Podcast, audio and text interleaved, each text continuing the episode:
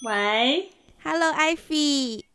Hello 30岁的 Wendy、生日快乐。谢谢。你现在已经30岁第几天了？录音的当下是30岁第6天。我们怎么这么 specific 啊？因为我们今天要聊30岁啊，所以想问问你过去6天有没有什么跟以往的30年不一样的感受？我觉得有一个最大的不同就是30岁了之后，你真的会每当你跟别人说我30岁了，我过完生日我30岁了，就真的会有人问你那30岁感觉怎么样。你以前28、27岁的时候就不会有人问你的28岁感觉怎么样，27岁感觉怎么样，你知道吗？我觉得这个问题就好像你跟别人说我上周刚生了孩子，然后别人问你那你生小孩的感受如何？就是真的很像，就是一个很神奇的年龄段呢。但是我说句实在话，我自己到了30岁，因为好，我先简单 recap 一下我的生日是怎么过的。因为我生日当天是礼拜2，大家要上班嘛，所以我们就提前在礼拜天、首先是礼拜天的早上，我跟一些可能北美啊以及国内啊就有不同时区的一些高中同学一些朋友，我们就有一个线上的 Zoom 的一个聚会。然后有一个我的非常好的朋友 Soy 同学，他帮我 organize 整件事情，还收集了大家提前收集的一些问题跟回答，做了一些小游戏，都是线上的，就非常的可爱的一个小 gathering。然后我们也有在 Zoom 上一起唱生日快乐歌，你知道那个效果就是大家因为大家会有网络延迟嘛，那大家为了将就彼此的时间，这个鬼畜就是大家都会不小心越拖越慢，就是本来是正常的节奏，然后为了等彼此就会变成 Happy Birthday， 然后就变成这样子。对，然后 Zoom 完了之后，我下午就是去一个朋友家，然后这真的是一个蛮 surprise 的惊喜。虽然之前我们都有跟我这帮朋友聊过说我30岁的生日的主题想要以一个可能红地毯这样子，电影节红地毯颁奖典礼为主题，但是我一直都以为我们是在某朋友 A 家做这件事情。那朋友 A 家我去过很多次，我知道他们家的就是 size 啊，或者是各种摆设啊，就是比较很有亲和力的，就是很接地气的一个环境。所以我本来就想说it's kind of easy， 就是不会很担心。结果呢，那一天呢，我朋友就派了一辆 Uber 来接我，然后我一上车，司机就问我一个地名，说那个哪里号。然后我听完之后，我就怎么会是一个就是这样子的地方呢？就是略为高端，但是转念对，但是转念一想，好像我真的是有一个朋友，他本来就是住在那一块，难不成我们临时改变去他家去办这个活动吗？然后，所以你当时有立即想，我穿的衣服是不是够高端去那地方？穿的衣服是 OK， 因为我们的主题是 red carpet 嘛，所以你不能够穿的对，所以衣服上我是 OK 的，只是说可能在选鞋子啊，或者是包包啊，或者是带的东西啊这个方面就稍微有点小 concern，但是我就强装镇定的跟司机说嗨呀，然后就走了。然后我就马上 text 我的同学说我们是去这个地方吗？然后他就说 yes。好，然后我就去，然后就几个朋友就突然间还带了一只狗狗，然后就给了我一个 surprise，然后就他们做了那种就是电影节不是会有人有签名背板嘛，他们就做了一个易拉宝，然后也设计了一个就是 Wendy's 30这样子的一个那种好像电影节得奖的那个麦穗的标志的东西，然后做了一些卡片，然后大家就写卡片写祝福，然后晒太阳，然后跟狗狗玩，然后拍照，然后玩游戏吃东西，就是一个比较 chill 的一个，我们真的很 chill。 我们下午大概1:30开始，然后到了晚上大概6:30、7点就结束了。对，养生局，对，养生局，对。然后生日当天，礼拜2当天就 work from home 嘛，其实我当天也没有 work， 然后就去朋友家，就是稍微 chill 一下，看一看 Netflix， 然后他一边工作，然后我们一边点个外卖，吃点东西，然后对，就非常 cozy 的度过了生日当天。所以其实对我来说还蛮丰盛的，而且我觉得也蛮累的，说句实在话，就是不同的局然后对，不停的讲话，然后我觉得我会希望我之后的过生日的方式就是与其这样大那个词叫什么大什么大费周章，对，不如可能我多做一些真的是对我自己有更多收获的事情。像我前两天去爬山，然后呢爬山当中有另外一个女生，她也是刚到30岁不久，然后呢聊天过程当中她就说她的最近有一个计划就是30 books for 30， 就他30岁期间要看完30本书、然后我听到我就觉得哎，这个计划很好哎，就是有这样一个计划可以让你 对多看一些书，然后也是对自己多一些吸收，我觉得这个计划很好，所以我就今天也在考虑要不要实行这个计划，毕竟才过几天嘛，我觉得如果我现在实行，对，我觉得如果我现在实行也是来得及的，所以 I might do it, yeah。听起来很丰盛哎，听起来，那你觉得30岁生日有过到你理想中想要的那种生日的状态吗？我觉得我以前想象中可能会再 grand 一点，就再宏大一点，但是今年是因为疫情的关系，所以你没有办法完全按照想象中去做。但是因为疫情可是有这种我反而有点庆幸，就是没有按照想象中去做，就是会反而给了我们一个空间去更加回归自己真正想要的是什么的这样一个思考吧，所以我觉得蛮好的。所以现在我们 podcast 我们两个人已经 officially 进入了30岁了。对，你的资历比较深。我对我终于不用就是跟一个20多岁的人一起 co-host。妈呀，真的耶！如果你以前跟别人说我搭档他20多岁，这显得我们两个很不同哎。显得我们两个就是差了10年的代沟，你知道吗？就有点我30多，然后我搭档20多，别人一听就觉得你们是有一些代沟是吗？对、啊，但其实我们就很哇，就只是一个开头的数字，真的讲出来还是让人觉得很不一样。对，那你的，所以你等一下，我讲太多了。那你的30岁的体验如何呢？就是迄今为止。迄今为止呢，首先我有一件事情有点暗爽，就是呢，我看起来就像是一个20多岁的人嘛。以前20多岁的时候，别人就是可能我看起来比我实际的年龄要小几岁，但是以前别人也不会把我猜我是什么30多岁啊，这样就是我就是20多岁，然后我看起来也像20多岁，只不过我看起来可能比我实际上要小几年而已。但是现在呢，就是会出现那种，比如说别人问我多大了，其实我在30嘛，刚刚30，然后我就说30多这样，然后别人就会对，你看起来不像哎，你看起来很年轻哎，那个时候我就更加暗爽。不是你偷加这个多有一点有一点犯规哦，因为怎么说呢，因为别人问的是说你多大了，即便我说30，然后大家听到是3开头也会有一点说你看起来不像30多哎，这样子对、okay. 所以就是一方面呢会增加了这种让我暗爽的机会啦。然后另外一方面你先说。然后另外一方面就是我不知道为什么人到了3开头以后，我其实是觉得自己更加的有自信了。就是觉得毕竟就总是会有一种心理暗示，就是毕竟我也到了这个年龄，我也经历了一些事情，有一定资历了。有一定资历了的感觉，其实29的时候也差不多，也离现在没有差很多，可能就差1年。但是现在好像真的，你开头的那个数字变成了3之后，就突然一下子就觉得我自己有，就是在很多事情上面，我可以更加的有话语权。我觉得我更加自信了，因为我好像经历了，跟20多岁的同学比起来，我好像经历了更多的事情，那种会给我更多的自信啦。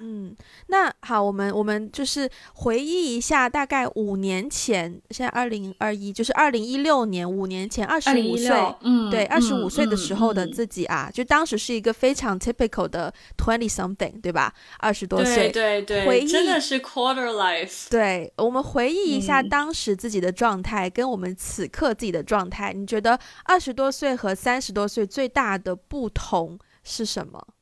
就你个人而言，我个人而言，首先呢，就是5年前的这个时候，是我刚刚研究生毕业，然后刚开始找工作的那一年，然后我那一年就是回想起来啦，我觉得那个时候还是很稚嫩啊，因为还没有进入社会工作，我觉得社会真的是一个大染缸，不是说我现在被污染了，但是我觉得真的是在有没有进入社会工作，我觉得它对于一个人的那个磨练很明显，是一个很大的分水岭。对，那个时候我非常的迷茫，那个时候我真的是迷茫到，因为我虽然有过实习经历，但是我还没有正式的投入任何一份全职工作，所以我对工作，包括对自己的什么career path 这种东西没有什么概念，我不知道一个人的 career path 要去到哪里，然后我也不知道什么样的工作适合我，所以那个时候，对啊，就是一个刚刚毕业的人，然后我觉得学生气还是蛮重的，对社会很多东西是不清楚，然后很渴望去了解，然后任何前辈的声音都会听，即便那个前辈给的建议可能不是那么好，但是因为我自己出于自己的没有经验，所以我也还是会去遵守前辈说的一些话呀。总而言之，5年前我觉得的关键词就是迷茫。哦，我跟你很不一样迷茫和稚嫩。你说，我觉得我5年前如果要有关键词的话，我觉得会比较倾向可能说嚣张，或者是不自知，或者是类似有点自大这种状态，就当时非常的理想主义。其实今天那个 Facebook 不是会弹出说几年前的回顾嘛，就是几年前的今天，然后我今天看到一个是一个报纸，然后呢一篇我的采访在香港，然后那个时候因为我是2016年，我也是2016年研究生毕业，然后毕业之后也是16年年底有接到一个大型的合拍片的工作，然后合拍片拍回来，然后就有那个报纸的采访。对，然后我现在回忆起当时，其实16年就是我拍毕业制作的时候，我当时对自己的看法是觉得毕业后会很顺遂耶，我不知道哪来的这种想法，但就觉得初生牛犊不怕虎，对，就真的是有那种感觉，就觉得世界虽然很大，但是我很棒，就是我就觉得对，我就觉得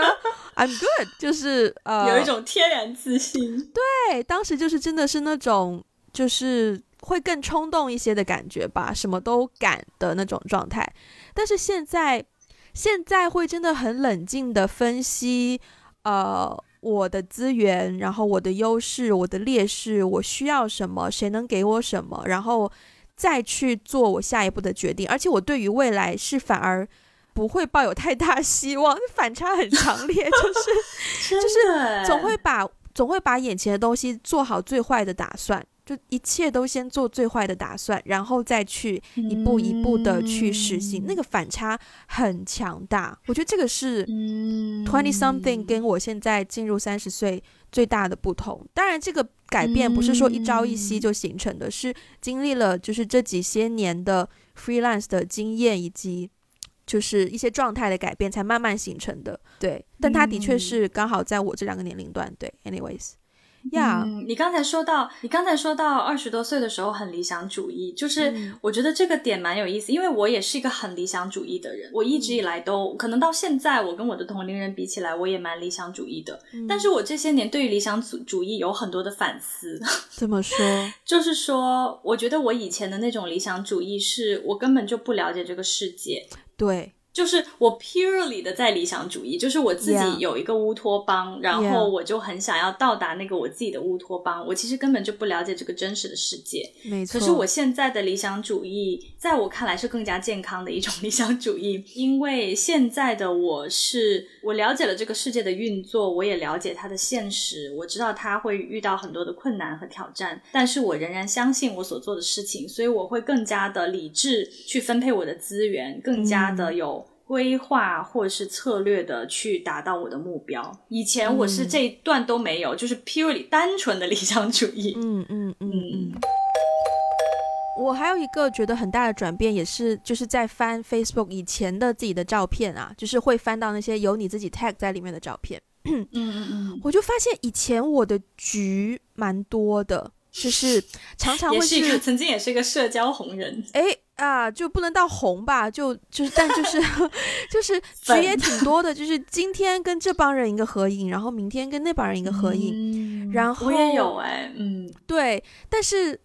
其实想想以前自己的状态，我也并没有很 enjoy 那么多局啦，说句实在话。就有的时候你都不知道你去那个局是干嘛，你只是觉得哦，礼拜六没事做，那就去一个局好了，就纯粹为了打发时间而去 social。 但是你 social 回来的得到了什么，其实并没有太多的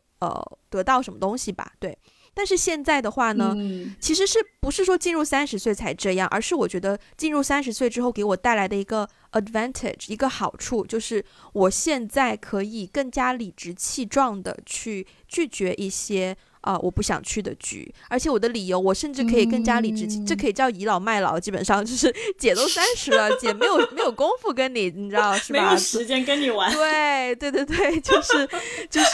对。倚老卖老。我跟你说，如果那个局里面有一些40-50岁的人，你这一招就不好用了。没错。我希望以后我们不要变，希望我们40岁、50岁不要变成油腻的大叔大姐，还用这一招。天哪！但是我自己确实也有这种感受，就是20多岁的时候，很多时候是单纯的为了 social 而 social。对，现在就会想，我去了这个局，我获得什么呢？对，累死了，就我到底获得什么呢？如果没有获得什么的话，或者是如果不是说很重要的人，或者是不是我很会有一些 enjoy 的东西的话，我可能就会，那我就在家躺着好了，在家休息一下。哦，真的，而且以前就是你要出门见人，你还要精心的，就是你要花时间精心。我现在都不懂，我以前就是哪来那么多时间去？你知道吗？我今年呢，就是2020年，就是自从我们疯狂戴口罩开始，我的粉底就是大概平常一年可以用完一罐，我今年大概就是1/3。我最近这2个月几乎都没有擦过粉底。所以你在那个，比如说 Facebook 有的时候他会推几年前的今天这种照片，你看到几年前的今天，首先外形上好了，你觉得20多岁的时候的外形跟你现在的外形有什么差异吗？现在好像胖了一丢丢。对。是哦，打扮呢？打扮没有什么改变呢，我发型也一样，千年就是不变的发型。千年不变。然后衣服也是，当年有一件皮衣，但是他穿的太旧了，就换了一件新的皮衣。然后当年很喜欢穿黑色，现在依然是喜欢穿黑。20多岁我反而是20多岁跟10多岁我的打扮有很多改变，但是20多岁到30多岁，我觉得以前好，25岁之前可能我的衣服的颜色会更多一些，花样会更多一些，但是越靠近30，我的款式可能还是会有，就是还算不能算完全少吧，但是颜色真的是越来越统一，就是全都是更贴近黑白灰色系。对。对。你有改变吗？我有我改变蛮大的。我觉得以前的衣服就很骚气。就是我有的时候看，因为我的手机里它也会跳出来的，就是什么历史上的今天，哪一年的今天这样子。然后我看到以前小时候，也不是小时候，就是20多岁的时候的一些照片，我就觉得哇，干嘛这么花里胡哨的？然后现在会觉得，虽然我现在我也不是只穿黑白灰，就是我也是有一些花哨的衣服，可是我就觉得现在的打扮好像更，我不知道，更土一些吗？就没有，就我现在其实不太会说这个一定要这样配，然后那个一定要这样配才可以出门。我现在就是都可以啦。但我这一点，反正我会有这种感觉。但是可能我的阶段是我买衣服的时候就已经会提前想好它跟哪些东西搭不搭。所以其实我的衣柜里面的衣服 overall 都是蛮能够互搭的，就不太难搭啦。所以我搭衣服不会需要花很多时间。而且我刚刚想到一个关键词性感。我觉得，我觉得这个，我就因为这个词跟我离太遥远了，要不你来说一下？对啊，你说一下吧。我觉得我怎么打扮都不会给人一种性感的感觉。我觉得30岁给了我一个更好的，不能叫更好的理由，但是我会更加自信的去愿意展示性感这件事情。嗯啊，但就是真的会很分。其实说句实在话，我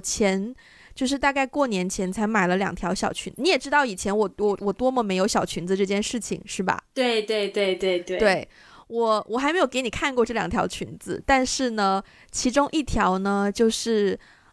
也有点算是日常，但是又我因为它就是胸口的位置稍微比正常开的可能会更低一丢丢，但是在欧美的那个文化范围下就是完全是正常的一个程度了。对对对。但是我就会觉得如果到夏天我真的很希望自己可以很有场合去穿这件衣服的感觉。然后另外也有一条就比较 the little black dress 的感觉，然后就是一个黑色的，然后也是胸口的部分有一些小巧思这样子，但是我也会很期待说可以有场合去穿那样的衣服，去对展示性感的自己，说出来怪怪的但是就是我对于 be sexy 或者是性感这件事情有了好像更勇敢去想要尝试看这件事情。对，对，这个我倒可能没有这方面的改变，因为我怎么穿呢都无法性感起来等一下，为何这么说？就你为什么会觉得你性感不起来？我没什么地方让人感觉性感，人家有的地方我也有，人家有的地方我都没有就好像对，就是在穿衣风格上面，首先在穿衣风格上面我的变化并不是很大，但是呢因为我现在生活在北方，我有一种很明显的感觉，就是你知道一到冬天呢很冷嘛，我现在真的非常非常在意保暖这件事情。你知道我在东京和纽约生活的时候都会下雪，特别是纽约其实比北京还要冷，然后它有的时候会下大暴雪，这么冷的天气我根本不会穿保暖内裤。可能国外的听众不知道什么叫保暖内裤我来解释一下就是它紧贴着你的一条腿，北方叫线裤，也不一定是线，反正里面就是会有绒，然后穿起来是很厚的，它不能外穿，它只能内穿，然后你外面可能要再套一条牛仔裤之类的。我跟你说，在纽约这么冷的时候，我因为觉得穿了保暖内裤的话，我的腿就会显得很臃肿，我就没有办法穿好看的靴子，我都坚持不穿保暖内裤。到现在此时，我天啊，我到冬天的穿着已经就是可能大家在在我们的 Instagram 上面也看过，之前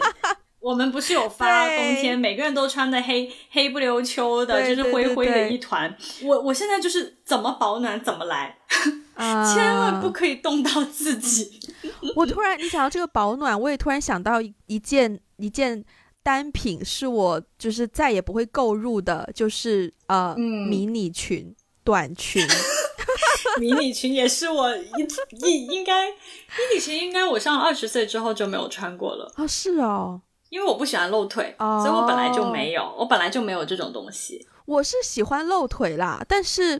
就是我夏天还是会穿短裤，就是比较短的裤子，就是不只是说膝盖那种短，就真的是短的短裤。但对于迷你裙这件事情，我就觉得那个青春气息跟我实在太不符了。真的这个我完全理解迷你裙这件事情真的是完全就是青春洋溢。而且我不只说不会买迷你裙，我现在基本上都不会穿短裤短裙，我所有的裙子都是到膝盖以下，所有的裤子都是长裤，几乎。夏天也是长裤吗？对，但是是那种很透清凉的长裤，因为我不露腿，我不喜欢露腿。明白。对，我夏天还是会穿短裤，但迷你裙就真的再也没有办法了。迷你裙真的是一个很青春的东西。哇，那你觉得你20多岁的时候跟现在你的妆或妆容的风格有改变吗？妆容风格，因为我 overall 化妆是蛮少的，可能你化妆比较多吧。那倒是。对，我以前是基本上就打个底妆，然后画一个眉毛就出门，我到现在也都是这样子。但是现在到一些稍微要重要的一点场合，我就会稍微把眼妆也捯饬一下。对对对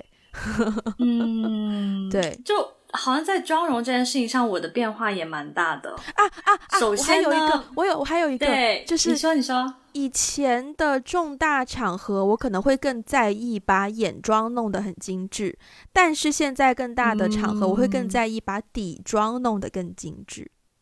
嗯，对，就现在会对于遮瑕修容啊更 care， 以前就会对于眼影啊睫毛啊眼线啊更 care。 对哦，这个应该是一个男性听众没有办法理解的 point， 没有办法产生任何共鸣，但是男性听众有一些学习也挺好的。对对对对对嗯，那我现在明显的感觉就是因为我其实是自从上了大学之后，首先我上大学之前从来不化妆，可是呢，因为听众可能知道我在日本上了大学，然后呢，在日本你上大学不化妆就好像没穿衣服一样，对对对，就相当于裸奔在街上。对，所以我其实上了大学之后才开始化妆，然后我就养成了每天化妆的习惯。嗯，所以基本上我的整个20多岁都是属于那种我不化妆绝对不可能出门的。就我可能连倒个垃圾，因为都有可能遇到熟人啊什么的，可能你有的时候倒个垃圾，你顺便又去便利店买了个东西，就是我不化妆真的是没有办法出门见人。对，现在呢，天哪，我们录完这个节目之后，我要跟我室友出门看电影，我真的可以直接就刷个牙就出去。妈呀，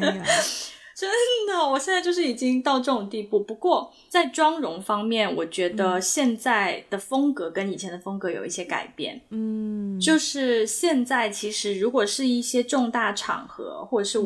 就是我觉得比较重要的一些场合啦，我可能会画得更浓一点。我以前其实是不太画浓妆。就是眼妆可能会更浓，然后口红的颜色会更深，就眼线可能颜色会更黑吗？还是说眼线会画更宽吗？ OK， 就都会嗯，就 overall 会给人感觉更浓一些。我以前化妆不会这样的，我以前都不涂口红，就我顶多就是涂一些什么唇彩之类，就让它有一点点水润的颜色。对，但是现在就不行，现在一定会涂口红。而且有一次我化了妆去见一个朋友，然后我去到他家，然后当时有一群人都在，然后我去到他家，他给我说了一句话，我当时买了一支新口红，我很喜欢那支新口红，然后我朋友就说，你这个口红显得你有点老。但是因为我以前没有涂那个色号啦，我以前其实就是随便弄一下。但是其实我听到那句话呢，我一点生气都没有，我反而挺高兴的。说明我的目的达到了，我就是想要显老啊。因为我新买的那个口红它是有点暗红色的，就有点紫紫的，有点暗红色的。是姨妈色吗？是传说中的。对对，有一点对对对。我其实觉得那我就是这个年纪啊，看起来老一点成熟一点不是也挺好的吗？我干嘛20多岁看起来跟个少女一样。对对对对嗯，就以前我可能听到这样的话我可能会生气啊什么，但我现在就觉得挺好的。我目的达到了。我有一次也是，我那时候拍我的短片的时候，那个女主角她跟我因为之前没有合作过嘛，所以有一天我就问她多少岁，然后他就告诉我，然后他就问我，那你呢？我当时还没有到30岁，我当时29岁。然后我就让他猜，然后呢，他猜了一个30，可是我当时也没有生气，但是我身边的人就会起哄嘛，就说这样子，但是我当时并没有很生气，我还有点，我也是有点小开心，就是。At least 我看起来是成熟的，就是成熟的人 whatever I did 可能是我做事情的方式，讲话的语气，或者是我的打扮，但是让你觉得我是一个成熟的人，我觉得是开心的。好，那我们就顺便过渡到事业的部分好了。20岁跟30岁好呀。事业上首先我们说找工作吧，就是可能20多岁，像刚刚提到2016年我们也是研究生刚毕业找工作。其实我最近我虽然没有在找工作，可是因为有在接洽一些新的工作机会嘛，所以我就会想当时的自己找工作跟现在在意的东西是不是也会有一些不一样。你要先讲吗？可以啊，嗯，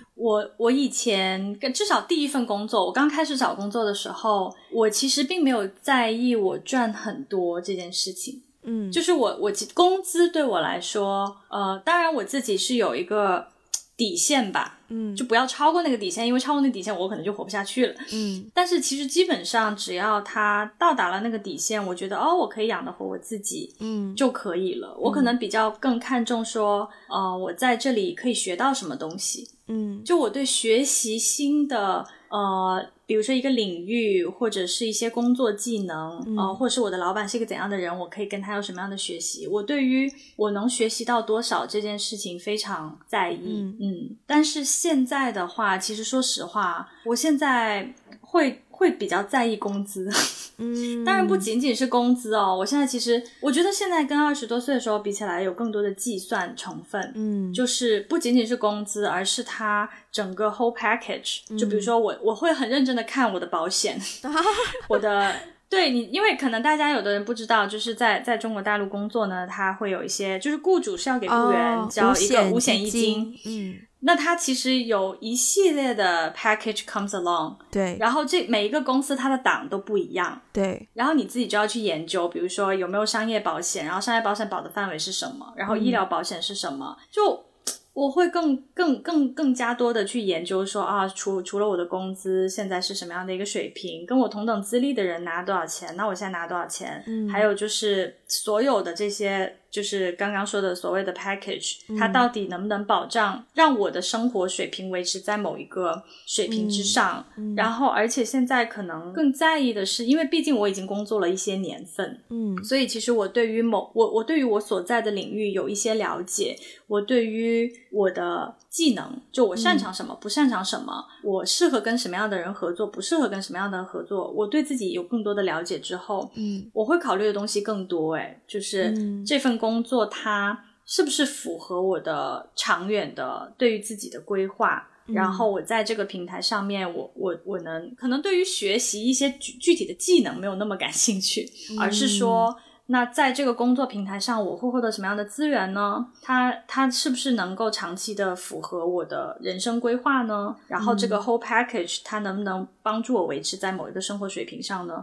等等，我会考虑更多这方面的。我发现我以前就是刚毕业找工作，我好像唯一在我首先我好像既定的认为所有的工作都会有工资，然后 I don't care how much it is， 只要有工资就 OK， 就我对于钱好像没有什么底线，我唯一在乎的就是这份工作我喜不喜欢，酷不酷， seriously 酷不酷，OK， 对 okay， 然后经历过一两个其实蛮酷但是工资真的是蛮低的，我其实对于市场水平都没有一个概念的，一直以来，对，然后经历过一两份很酷的工作之后，我就意识到说 OK， 我不需要再追求酷不酷这件事情了，因为我这个行业本来就是酷的，无论做什么你都是酷的，对对对对 对， 对，是是是，就是不需要再追求酷不酷这件事情，然后对于工资就会也是因为自己的资历见长，所以包括 freelance 你经常要跟别人去谈你的价钱，所以对于工资这块也越来越有把握。所以你在提纲有一个问到说对工资的态度有不同吗，对我来说这个转变蛮大的，对，以前会非常不在意工资，但是到了现在工资是一个它可以成为一个指标，它也可以成为一个我利用，对，我真的可以说利用工资去拒绝掉一些不适合我的机会的一个手段都可以。就我之前试过有人就是有人请我去当场记拍戏的时候，然后呢他就问我价格是多少嘛，然后我其实因为那个人我之前有接触过，所以我大概知道他 offer 的工作是一个什么样的环境，然后我也知道那个环境不适合我，所以我就会故意的把我的价格就是提高一丢丢告诉他，然后也很直白的跟他说，如果你不需要用到我的某一方面的能力的话，那其实你完全不需要就是请我去做你的场记，这样子就钱就变成是一个可以拿来 bargain 的东西了，对。那在工作上的态度呢，因为我看到你还写了一个进入新的环境，工作上态度转变也很大，就是以前因为我以前是乖学生挂的嘛，就是很听话的那一种，然后我进入到一个新的工作环境，就会很乖的听我的上司给我安排工作啊，做这个做那个，然后对于一些人情世故，对于一些部门间的沟通掌握的不是很通透，所以会犯一些蛮 stupid 的错误啦，或者说不是错误，但就是会不小心陷入，有的时候会陷入一个比较尴尬比较难处理的状态啦。但是现在哇，我现在进入新环境，就还没有进入哪怕只是面试的时候，我就会去观察这个群体里面人跟人的关系，谁是真正的 boss，谁在哪个方面更有话事权，然后谁怎么样谁怎么样，然后进去之后就会第一件事真的就是熟记每个人的名字，熟记每个人的岗位和分工和职责，然后就知道说如果出现什么问题 who will be the go to， 就是那个主动权就是变得非常的180度，对，这个也蛮明显的，这个也是我的一个在工作态度上的一个转变吧，对，就刚开始工作的时候，一方面呢不清楚状况，所以老板吩咐什么就做什么，但是现在会更多的去不合理的就挡掉，即便是甲方的要求也会直接挡，对，就是会更知道那个人跟人之间的相处的边界在哪里，就是上下级也好甲乙方也好，那个边界是什么。对，好， enough of the boring career section 我们进入最有趣的环节，最 juicy 的环节可能很多听众真的是等了好久，终于等到这一趴。没错，就是爱情方面。第一个问题，20岁找男人在意什么？现在找男人又在意什么呢？不是，我刚刚就觉得找男人这三个字特别黄嘟嘟呢。没有，就是可能20岁你观察一个潜在对象的时候，你在意什么？然后。你突然之间变得很学术起来，观察一个潜在对象。你要不要先说啊？好，我先说一个点，因为我们共同有在听的另外一个 podcast 叫做ABG Asian Boss Girl。他们有一集呢，也讲了，就是类似我们这一集的 topic， 就是 20 something versus 30 something。然后呢，他们在爱情这个部分，就是找对象看的点，有一个 term， 有一个词，我觉得很有趣，就是。Father looking， 就是你看到一个男生之后呢，我记得，对不对？你会去想象说这个人是不是一个 father material， 就是你能不能想象到他做爸爸的样子？这个完全会耶，对不对？我听到那里我也觉得 Oh my God， 真的耶！就是当你特别是你看到一个 potential 的对象，而且你认真觉得这个人跟你是有机会往长远发展的时候，你很快就会想象说这个人会不会是一个好的爸爸？就你会不会想象到他背着你的孩子，或是你的孩子坐在他的就是骑在他的肩膀上，你会不会有那种 picture？ 以前小的时候你不会想到这一步，你最多就想到你跟他窝在沙发看电视，就是 be like a couple。但是现在就变成 if he is a father material。我当时听到那一部分，我真的觉得全中。真的全中，以前可能更多的就会看到是不是一个 boyfriend material？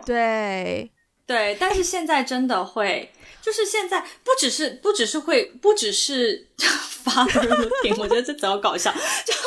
不只是会想到这一对 father material， 不只是会想到这一点哦，我还会想到说他现在的这个生活状态适不适合跟我组建家庭。哇，就是说如果我跟了这个人，也不要说跟啦，现在新时代的女性谁跟谁呀？对，就是说如果我跟这个人组建家庭，我能不能想象我们会营造一个怎样的家庭，那个生活氛围，所以他的整个生活状态我都会去考虑。就如果他比如说他不是一个早睡早起的人，比如说他是一个夜猫子，那我就很惨了。对，因为我现在熬不了夜，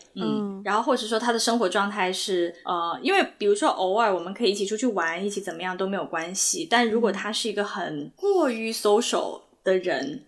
我可能也会觉得可能不是很适合组建家庭之类的，就是以前还有一个点，就是这个是我觉得跟以前蛮大区别，就是现在会比较慎重，是因为我会更多的看说他的道德品质，就这个人的品格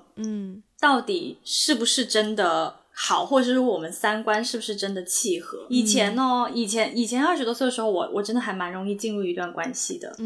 但是其实在进入关系之前，说实话多多少少如果这个人的品格不够好，其实进入关系之前多多少少我就能感觉得到。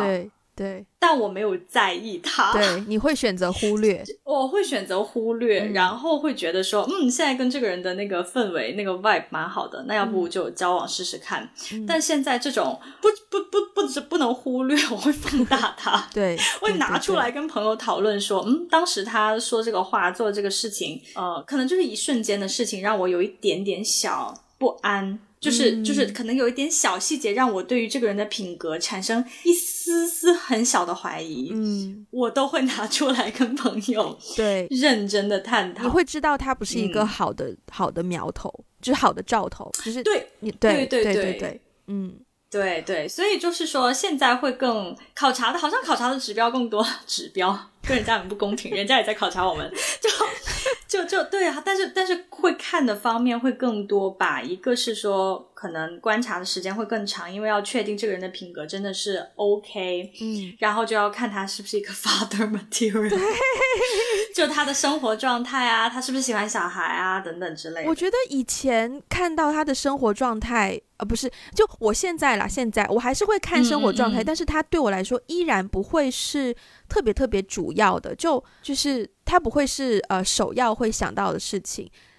但是还有一个点是我觉得以前跟现在差别很大，就是以前我看到一个人，我真的最第一瞬间以及最在意的就是我会更在乎我够不够喜欢这个人，就他对我的吸引力够不够深刻。但是现在呢，这个人对我的吸引力反而不是最主要的，可能他只是吸引我的第一个瞬间，我会觉得他 catch 到我的目光，但是很快我就会过渡去下一个部分，就会觉得说好，他的品行好不好，他的道德品质 O 不 OK， 他的生活习惯 O 不 OK， 会不会跟我有什么不合啊，就是就会更加多的放在那个人的身上，而不是我对那个人的感觉这件事情。我觉得这个转变在我看来也蛮成熟的。是，其实还是说明我们考虑的东西更加长远了，对，而不是一些当下的感觉。但是你刚刚说到你会也会考虑说这个人现在适不适合就是进入下一步啊，进入稳定关系。我觉得哇，这个我现在依然做不到耶。是吗？我现在依然做不到耶，就是我现在看到一个新的刚认识的男生，如果他是吸引我的，然后品行也是好的，然后我不会，可能因为我自己依然没有觉得我要很快进入稳定关系或怎么样吧，就我还是我对于就是成家立室，或者说真的是去 find a father 这件事情，好像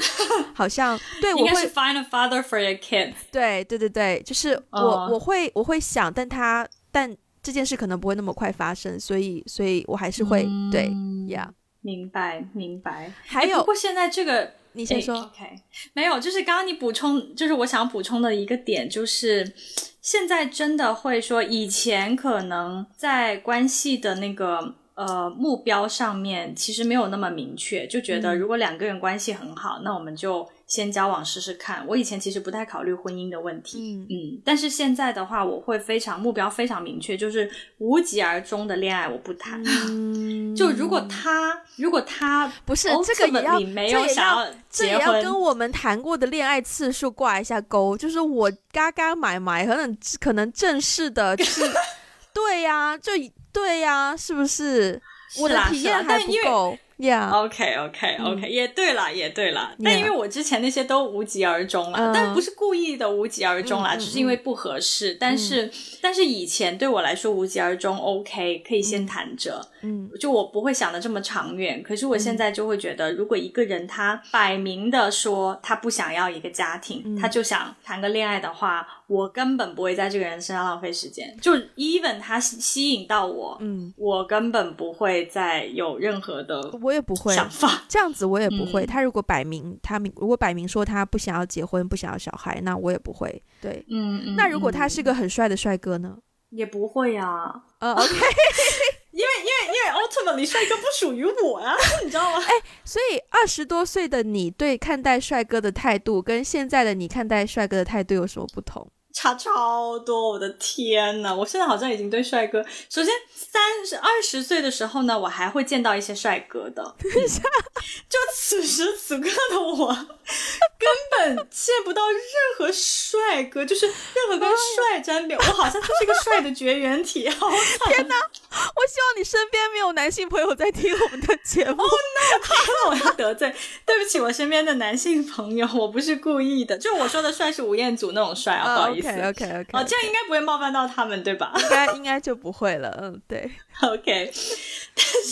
但我现在真的是完全跟我觉得跟帅这件事情有点绝缘。所以20多岁的时候，我觉得很容易那个荷尔蒙很容易上来，是就比如说看到一个帅哥就会觉得哇他好帅，然后或是有一些什么机会，因为20多岁大部分时间都在学校里嘛。对，那在学校里其实你接触你的同学是很容易的，就算你们没有在一起上课或怎样，但你们都是学生的身份，还是很容易可以互相有一些接触，所以就20多岁的时候，如果在学校里遇到一个帅哥 ，let's say，就会想要跟他接近啊，会想要跟他接触啊，想要看看有没有可能啊之类的。我跟你说，现在见到帅哥就是有个男的，如此心平气和，心淡如水，什么啊？我们的语文造诣。需要抓起来，哎呀！对，毕竟我们是中文老师，我们要把我们的人设立起来。Yeah， 因为就是现在就会更加说，现在好像真的没有那种见到帅哥没有那种什么内心什么，有些什么小什么的悸动，对，什么小鹿啊，小鹿乱撞啊，泛起涟漪啊，完全没有哎，真的就是。是个男的。然后第二个问题第二个就是 the second question comes into my mind， 就是他是直的还是弯的呢？因为我身边太多不是直的。OK， 所以就是我现在真的就是会考虑很多，根本不到荷尔蒙那一步，就是我可能要到认识很深入才会到有点荷尔蒙的感觉啊，所以。就是 overall 电视上都没有哪一个帅的男明星会让你觉得就是会有小小心动的感觉都没有吗？林书豪有啊。好的对，林书豪啊，但是我对林书豪就是比如说我对他有点仰慕，我觉得他很棒，就是自己化身一个女友粉，也完全不是。对呀，也完全不是说我在电视上或在社交网络上看到他什么打球很帅，就根本不会。OK， 所以你觉得林书豪是father material 吗？他是啊。不是，我觉得他也有在刻意营造自己的这个人设吧。他整天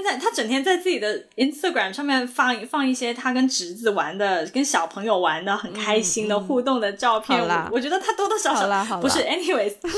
是我对他不是那种一见到他就心动的。我其实是就是我 follow 他其实是因为去年疫情刚开始的时候，他在他的社交媒体上面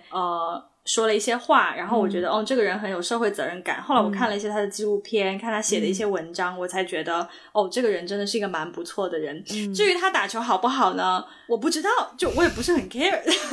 我也看不懂。好的，他好到什么地步我也看不懂。对，但是就是很迟缓的一个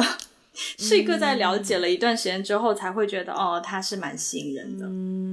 明白。对啊，帅哥，所以你我觉得 Wendy 对帅哥应该很有发言权，因为 Wendy 常常围绕着一些演员朋友，对，常常被帅哥围绕，就是反正就蛮常会接触到了。但也是因为做这个行业，所以我很早以前就对帅哥已经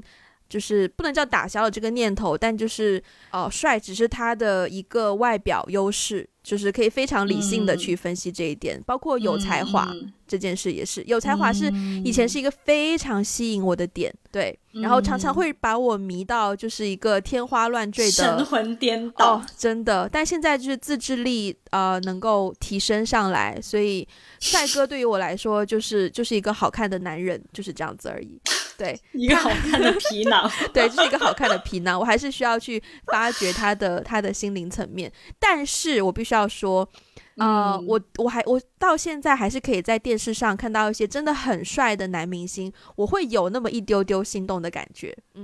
但具体是谁其实我忘了，我只记得我当下那个心动的感觉，你只记得你的那个心动的感觉对，是谁不重要，那个感觉对我来说比较重要。希望听到的那些电视上的人不要觉得我们在物化男性常常听到说在物化女性，希望大家不要觉得我们在物化男性，因为你忘了那个人是谁，可是你记得那种感觉好，那我们今天的时间也差不多了，希望